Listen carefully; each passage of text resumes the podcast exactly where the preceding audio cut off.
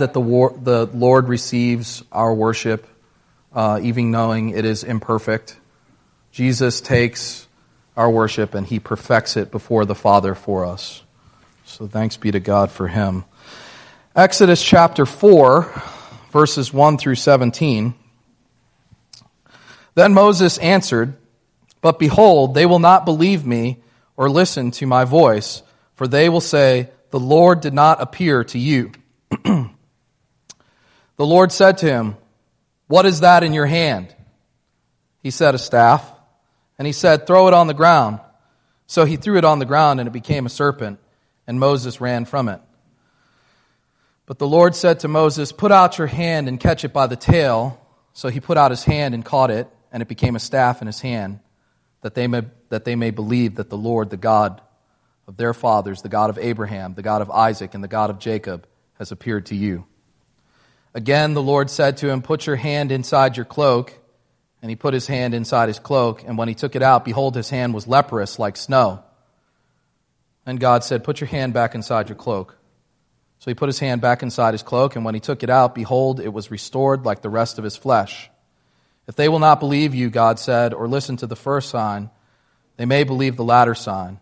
If they will not believe even these two signs or listen to your voice, you shall take some water from the Nile and pour it on the, ground, on the dry ground, and the water that you shall take from the Nile will become blood on the dry ground. But Moses said to the Lord, O my Lord, I am not eloquent, either in the past or since you have spoken to your servant, but I am slow of speech and of tongue.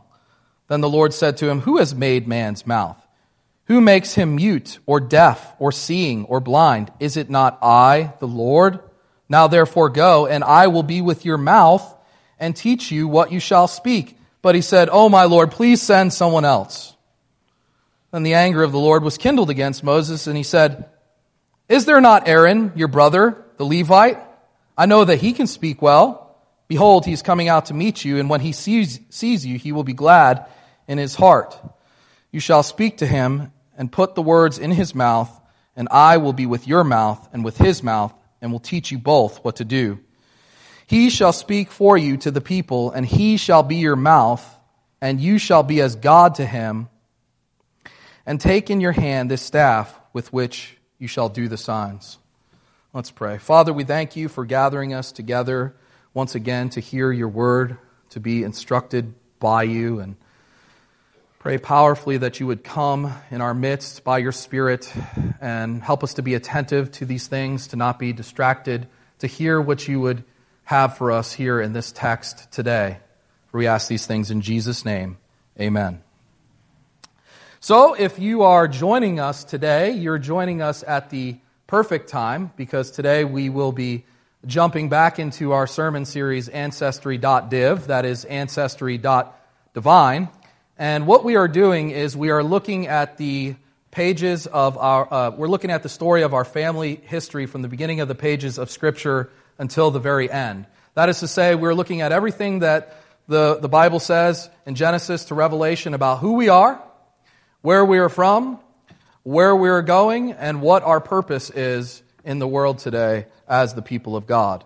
And before we put our story on hold for Palm Sunday and for Easter, we had just finished up the book of Genesis. And in Genesis, we saw the creation of our first parents, their duties in the world, the first marriage, the fall. We looked at the patriarchs, Abraham, Isaac, Jacob, and Joseph. And when we left off, Israel was in Egypt, uh, living under Joseph and experiencing great blessing. Uh, God had made Joseph the top man in all of Egypt at that point in time. Uh, he was basically the ruler of the entire world. And God had preserved Israel at the hands of Joseph, and all was well. So, how do we get here to this point in our story? Moses has been called upon by God to deliver the people of Israel out of their bondage in Egypt. What happened and why this man Moses? Why does God look at Moses and say, You're the man for this job? So we're going to look at those two questions today. What happened and why the man Moses? First of all, what happened? Well, it is the old story of the Garden of Eden once again. If you remember, we have seen this time and time again throughout the lives of the patriarchs. After the fall, God made a promise in Genesis chapter 3 that said the seed of the woman would crush the head of the serpent. And we have said that the seed of the woman is who? Well, broadly speaking, it is the people of God, but specifically it refers to Christ. And we have said that the seed of the serpent is all those wicked men who are uh, rebelling against God and persecuting his people. So, and we see, uh, when we look in the book of Exodus at the very beginning, we see that the people of God have begun to become fruitful and multiply in the land, just as God has told them to do. If you remember back uh, in the story of Adam and Eve, God told them to be fruitful and multiply. And just as before, every time the people begin to prosper and make progress in the world, the enemy attacks. The devil is constantly seeking to thwart the plan and the purposes of God by destroying the people of God because he thinks if he can wipe them off the map, then uh, God won't be able to use them to fulfill his plan to destroy evil in the world through them. So, what does he do? When the Pharaoh who, who knew Joseph and I think was converted died, another Pharaoh is raised up who does not know Joseph, and he begins to persecute the people of God. Look back with me in Exodus chapter 1. Uh, in my Bible, it's just one page back. Exodus chapter 1, um, beginning in verse 6. Then Joseph died, and all his brothers, and all that generation. But the people of Israel were fruitful and increased greatly. They multiplied and grew exceedingly strong so that the land was filled with them. Now there arose a new king over Egypt who did not know Joseph. And he said to his people, Behold, the people of Israel are too many and too mighty for us. Come, let us deal shrewdly, shrewdly with them, lest they multiply. And if war breaks out, they join our enemies and fight against us and escape from the land. Therefore, uh, they set taskmasters over them to afflict them with heavy burdens. They built for Pharaoh store cities, Pithom and Ramesses. But the more they were oppressed, the more they multiplied, and the more they spread abroad. The Egyptians were in dread of the people of Israel. So they ruthlessly made the people of Israel work as slaves and made their lives bitter with hard service in mortar and brick and in all kinds of work in the field. In all their work, they ruthlessly made them work as slaves. Then the king of Egypt said to the Hebrew midwives, one of whom was named Shiphrah, and the other Puah, When you serve as midwife to the Hebrew women and see them on the birth stool, if it is a son, you shall kill him. But if it is a daughter, she shall live. But the midwives feared God and did not do as the king of Egypt commanded them, but let the male children live. So the king of Egypt called the midwives and said to them, Why have you done this and let the male children live? The midwife said to Pharaoh, Because the Hebrew women are not like the Egyptian women, for they are vigorous and give birth before the midwife comes to them. So God dealt well with the midwives, and the people multiplied and grew very strong. And because the midwives feared God, he gave them families. Then Pharaoh commanded all his people, Every son that is born to the Hebrews you shall cast into the Nile, but you shall let every daughter live. For those of you who have been following along in our series, this will sound like a very familiar story to you. The devil incites a wicked man to try to destroy the seed of the woman, that is, the seed of Israel, by killing the male descendants. And God raises up godly women to deceive the tyrant in order to preserve the family line. This is the same story that we have heard over and over again throughout the book of Genesis, and here we see it in Exodus. Same story. It's no different. Here, the people of God are being persecuted heavily. They are under oppression, and the devil has inspired Pharaoh to try and kill all of the male children in Israel. And the, God, uh, the godly Hebrew midwives, they intervene and preserve the children by deceiving the enemy, and as a result, God blesses them. So this brings us to the story of Moses. And now we will begin to answer the question why this man? Why this man, Moses? Moses is among those male children who are being uh, cast into the river. And his mother, realizing that there was something special about him, decides to build a basket for him to float down in the river so that he might survive. And it's interesting to note that the basket that the mother uses or creates for Moses to float in, uh, that word, if you look at it, uh, it's in chapter 2, verse 3. Let's read that real quick. Look at chapter 2, verse 3. It's referring to Moses' mother. When she could hide him no longer, she took for him a basket made of bulrushes and daubed it with bitumen and pitch. She put the child in it and placed it among the reeds by the river bank. Now, this word for basket is the same word that is used for the ark that, uh, that Moses constructs to save his family through the flood. And it's interesting that this word is only used in one other place in the Hebrew Bible besides the, uh, the story of the ark, and that is right here.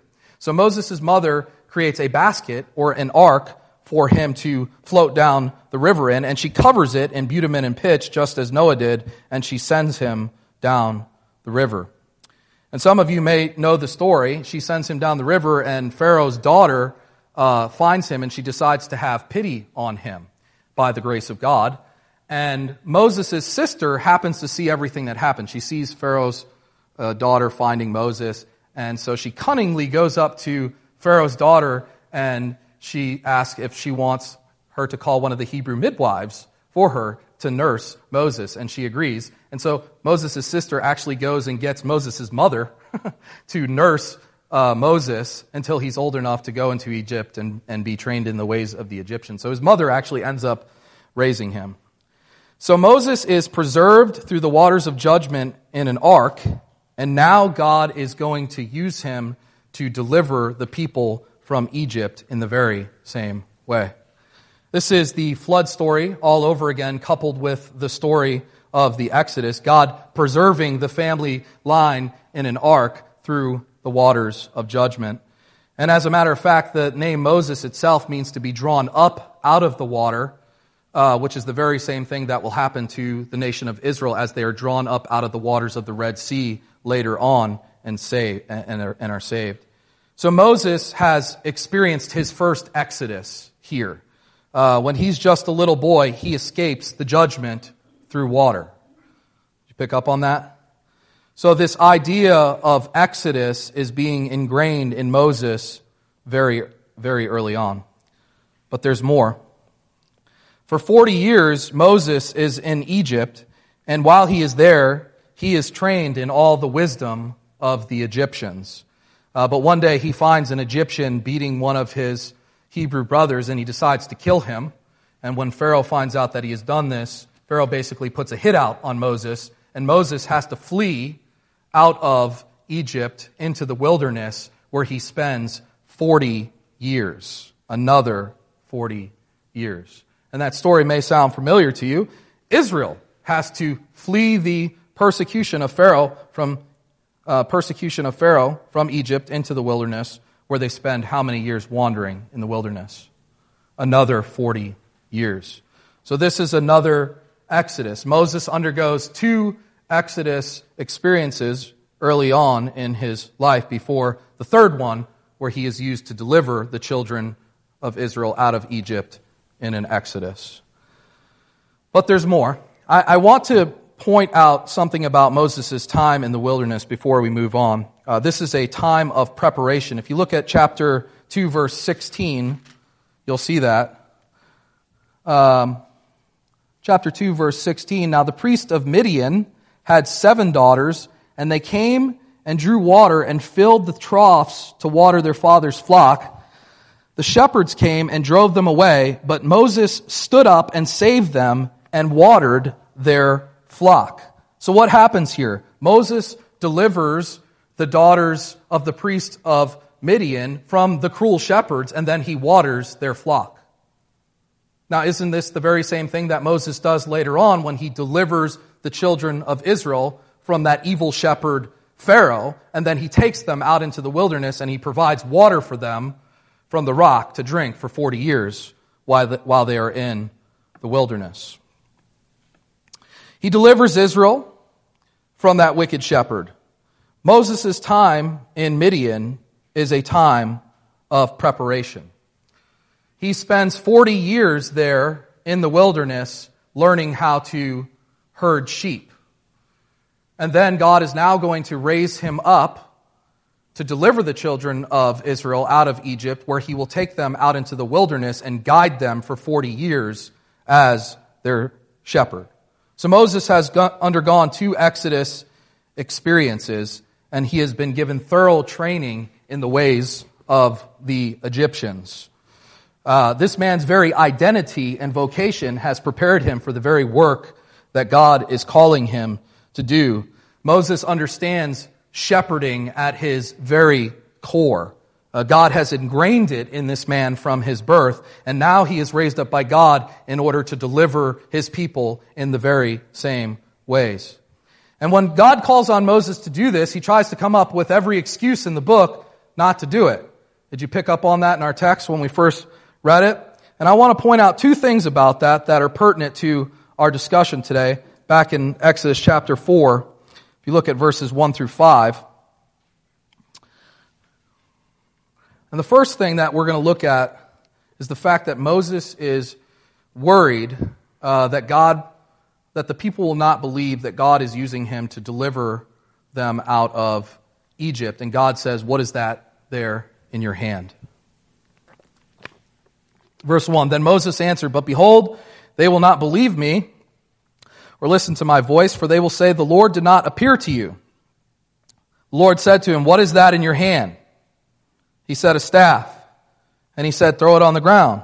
So he threw it on the ground, and it became a serpent, and Moses ran from it. But the Lord said to Moses, Put out your hand and catch it by the tail. So he put out his hand and caught it, and it became a staff in his hand. God takes the staff of Moses, the very shepherd staff that he most likely used for the 40 years while he was in the wilderness herding sheep, and he uses that to deliver the children of Israel out of Egypt. It is not Moses who does it, but God.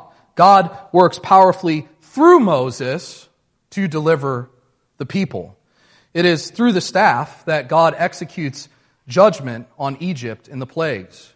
And it is through the staff that God parts the waters of the Red Sea so that the children of Israel can uh, travel through on dry ground.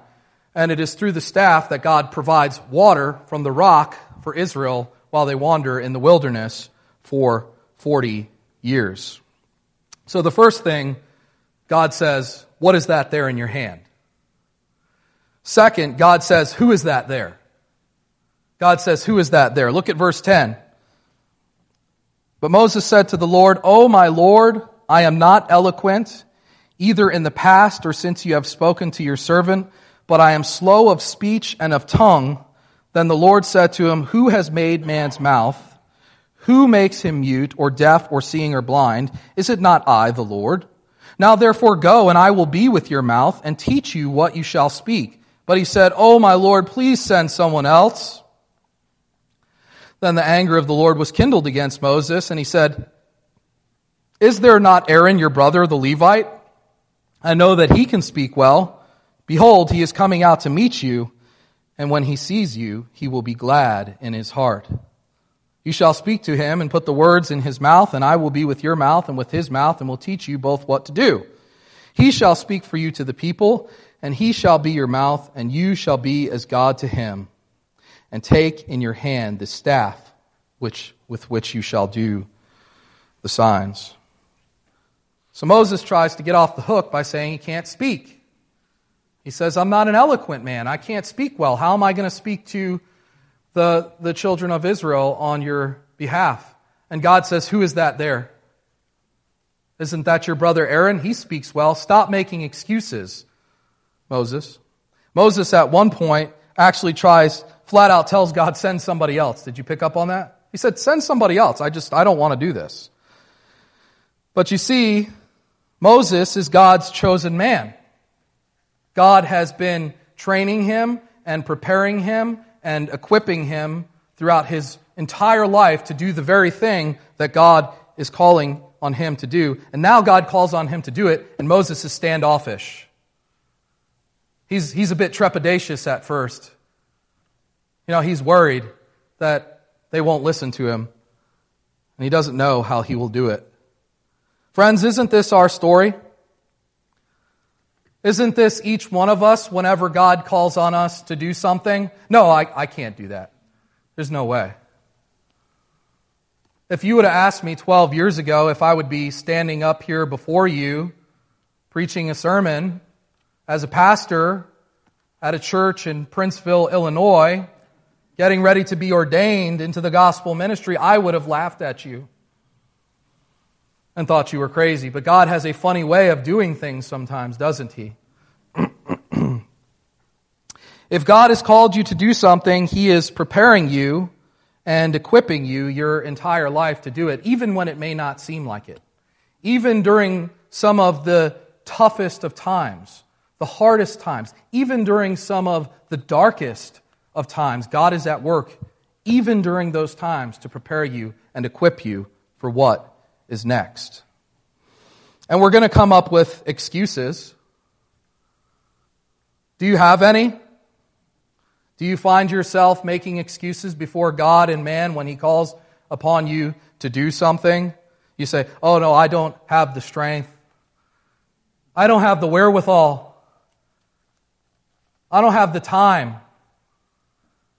I, I don't have those giftings, or I don't have the personality, etc., etc., etc., ad infinitum. Now, sometimes there are legitimate reasons why we can't do this or that, but most of the time we're just making excuses, aren't we? If we're honest with ourselves. Can you think of times when you felt like God was calling on you to, to do something and you started making up excuses so that you didn't have to do it, and before you knew it, the opportunity just passed, it, passed right by you? How do you know if God is calling on you to do something? Well, let's talk about it. Come talk to me or, or one of the elders, and we'll talk about your gifts and your abilities and your life situation, and we'll try to figure out what God might be calling you to do. As I said in my newsletter this month, God has gifted each one of us in this church with abilities to serve. If you are saved, you are part of the body of Christ, then God has given you gifts and He has called you to serve. And there are several ministries that we're already doing, and there are new ones and, and new opportunities. And God is calling all of you to one of them. And you say, Well, I don't think I can do it for reasons X, Y, and Z. And God says, What is that in your hand there? What's that in your hand there? Just like Moses, God has promised to be with you.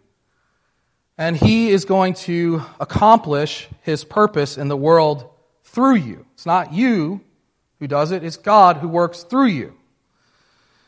God will empower you. God will give you the wherewithal. God will give you the help and the time that you need to do whatever it is that God is calling you to do. And if God is calling you to do something, Trust me, I can testify to this, and I'm sure there's plenty of other people in the church that if you go and ask them, they'll tell you the same thing. God will provide for you exactly what you need right when you need it to do whatever He is calling you to do. He has done this, and He does do it time and time again. And you say, you still say, well, I don't know if I can do that. I, I, I'm still not sure. And He says, who is that there with you? Who is that there with you? Isn't that your brother or your sister? God is not calling on you to do this alone. He has called on you to do it together alongside your brothers and sisters in the church. And we're going to come alongside you and help you to do it because we're all in this together. This is one body working towards one unified effort here in Princeville, Illinois to accomplish God's will. And we will do it together. Uh, we're not going to leave you on your own to do it. He, uh, we will help you to do whatever God is calling us to. And we need you, or else it won't get done. Uh, God is preparing you and He's training you right now for whatever is next. Uh, you may not be ready uh, to serve right at the moment in this capacity or that. uh, but you're ready to serve in other ways because God has been preparing you throughout your entire life, and He is preparing you. In order to get prepared, you have to serve because it is through your service that God prepares you. That makes sense? I look at each phase of our lives as a training ground for what's next, and I think Scripture bears this out. Uh, we see it obviously in our story today with Moses, um, but we see it in other people as well. Think of the Apostle Paul. Paul said that God had set him apart from before his birth by his grace to accomplish the work that he was calling him to do in the world. And Paul went through some dark times, did he not? Paul was a great persecutor of the church, but even during those things, God was preparing him to be the apostle of the Gentiles. And let's not forget about the Lord Jesus Christ. The Lord Jesus Christ was prepared from his very birth to do the work that God, him, uh, God had called him to do on the cross. In the Gospel of Matthew, Jesus is presented as a new Moses. Early on in Jesus' life, what does he have to do in order to survive? He has to flee to Egypt, right? Because there's another wicked king who's been raised up and he's persecuting the people and he's having all the boy babies killed, right? His name was Herod. It's the same story all over again. And Jesus has to flee with his family out of Jerusalem into Egypt at this point in time to survive. You see, during Jesus' day, Jerusalem had become a new Egypt because Jerusalem was now the persecutor of the people of God. And so Jesus and his family flee out of Jerusalem. But then later, uh, later, Jesus has to make a second exodus, just like Moses. Jesus makes his first exodus. Then he has to make a second exodus out of Jerusalem, the new Egypt, because the people there are persecuting him once again and trying to kill him, just like they did Moses, and indeed they do kill him. And where does Jesus make his second exodus from? Well, from the cross, when he exits out of this world into the new uh, into the new world, preparing the way for us so that we might enter into the promised land. It's also interesting to note that uh, in the book of Exodus, everything that happens to Moses happens to the people of Israel. Again, this is the concept of the one of the many that we talked about on Easter. Moses is the representative of God's people in the Old Covenant, and everything that happens to him happens to the people of Israel, just like Jesus is the representative of God's people in the New Covenant, and everything that happens to him happens to us. Paul tells us in 1 Corinthians chapter 10 that the people of Israel were baptized into Moses. That's a rather strange statement. They were baptized into Moses. What does this mean? What does it mean that they were baptized into Moses? Again, Moses is their representative, and everything that happens to him happens to them.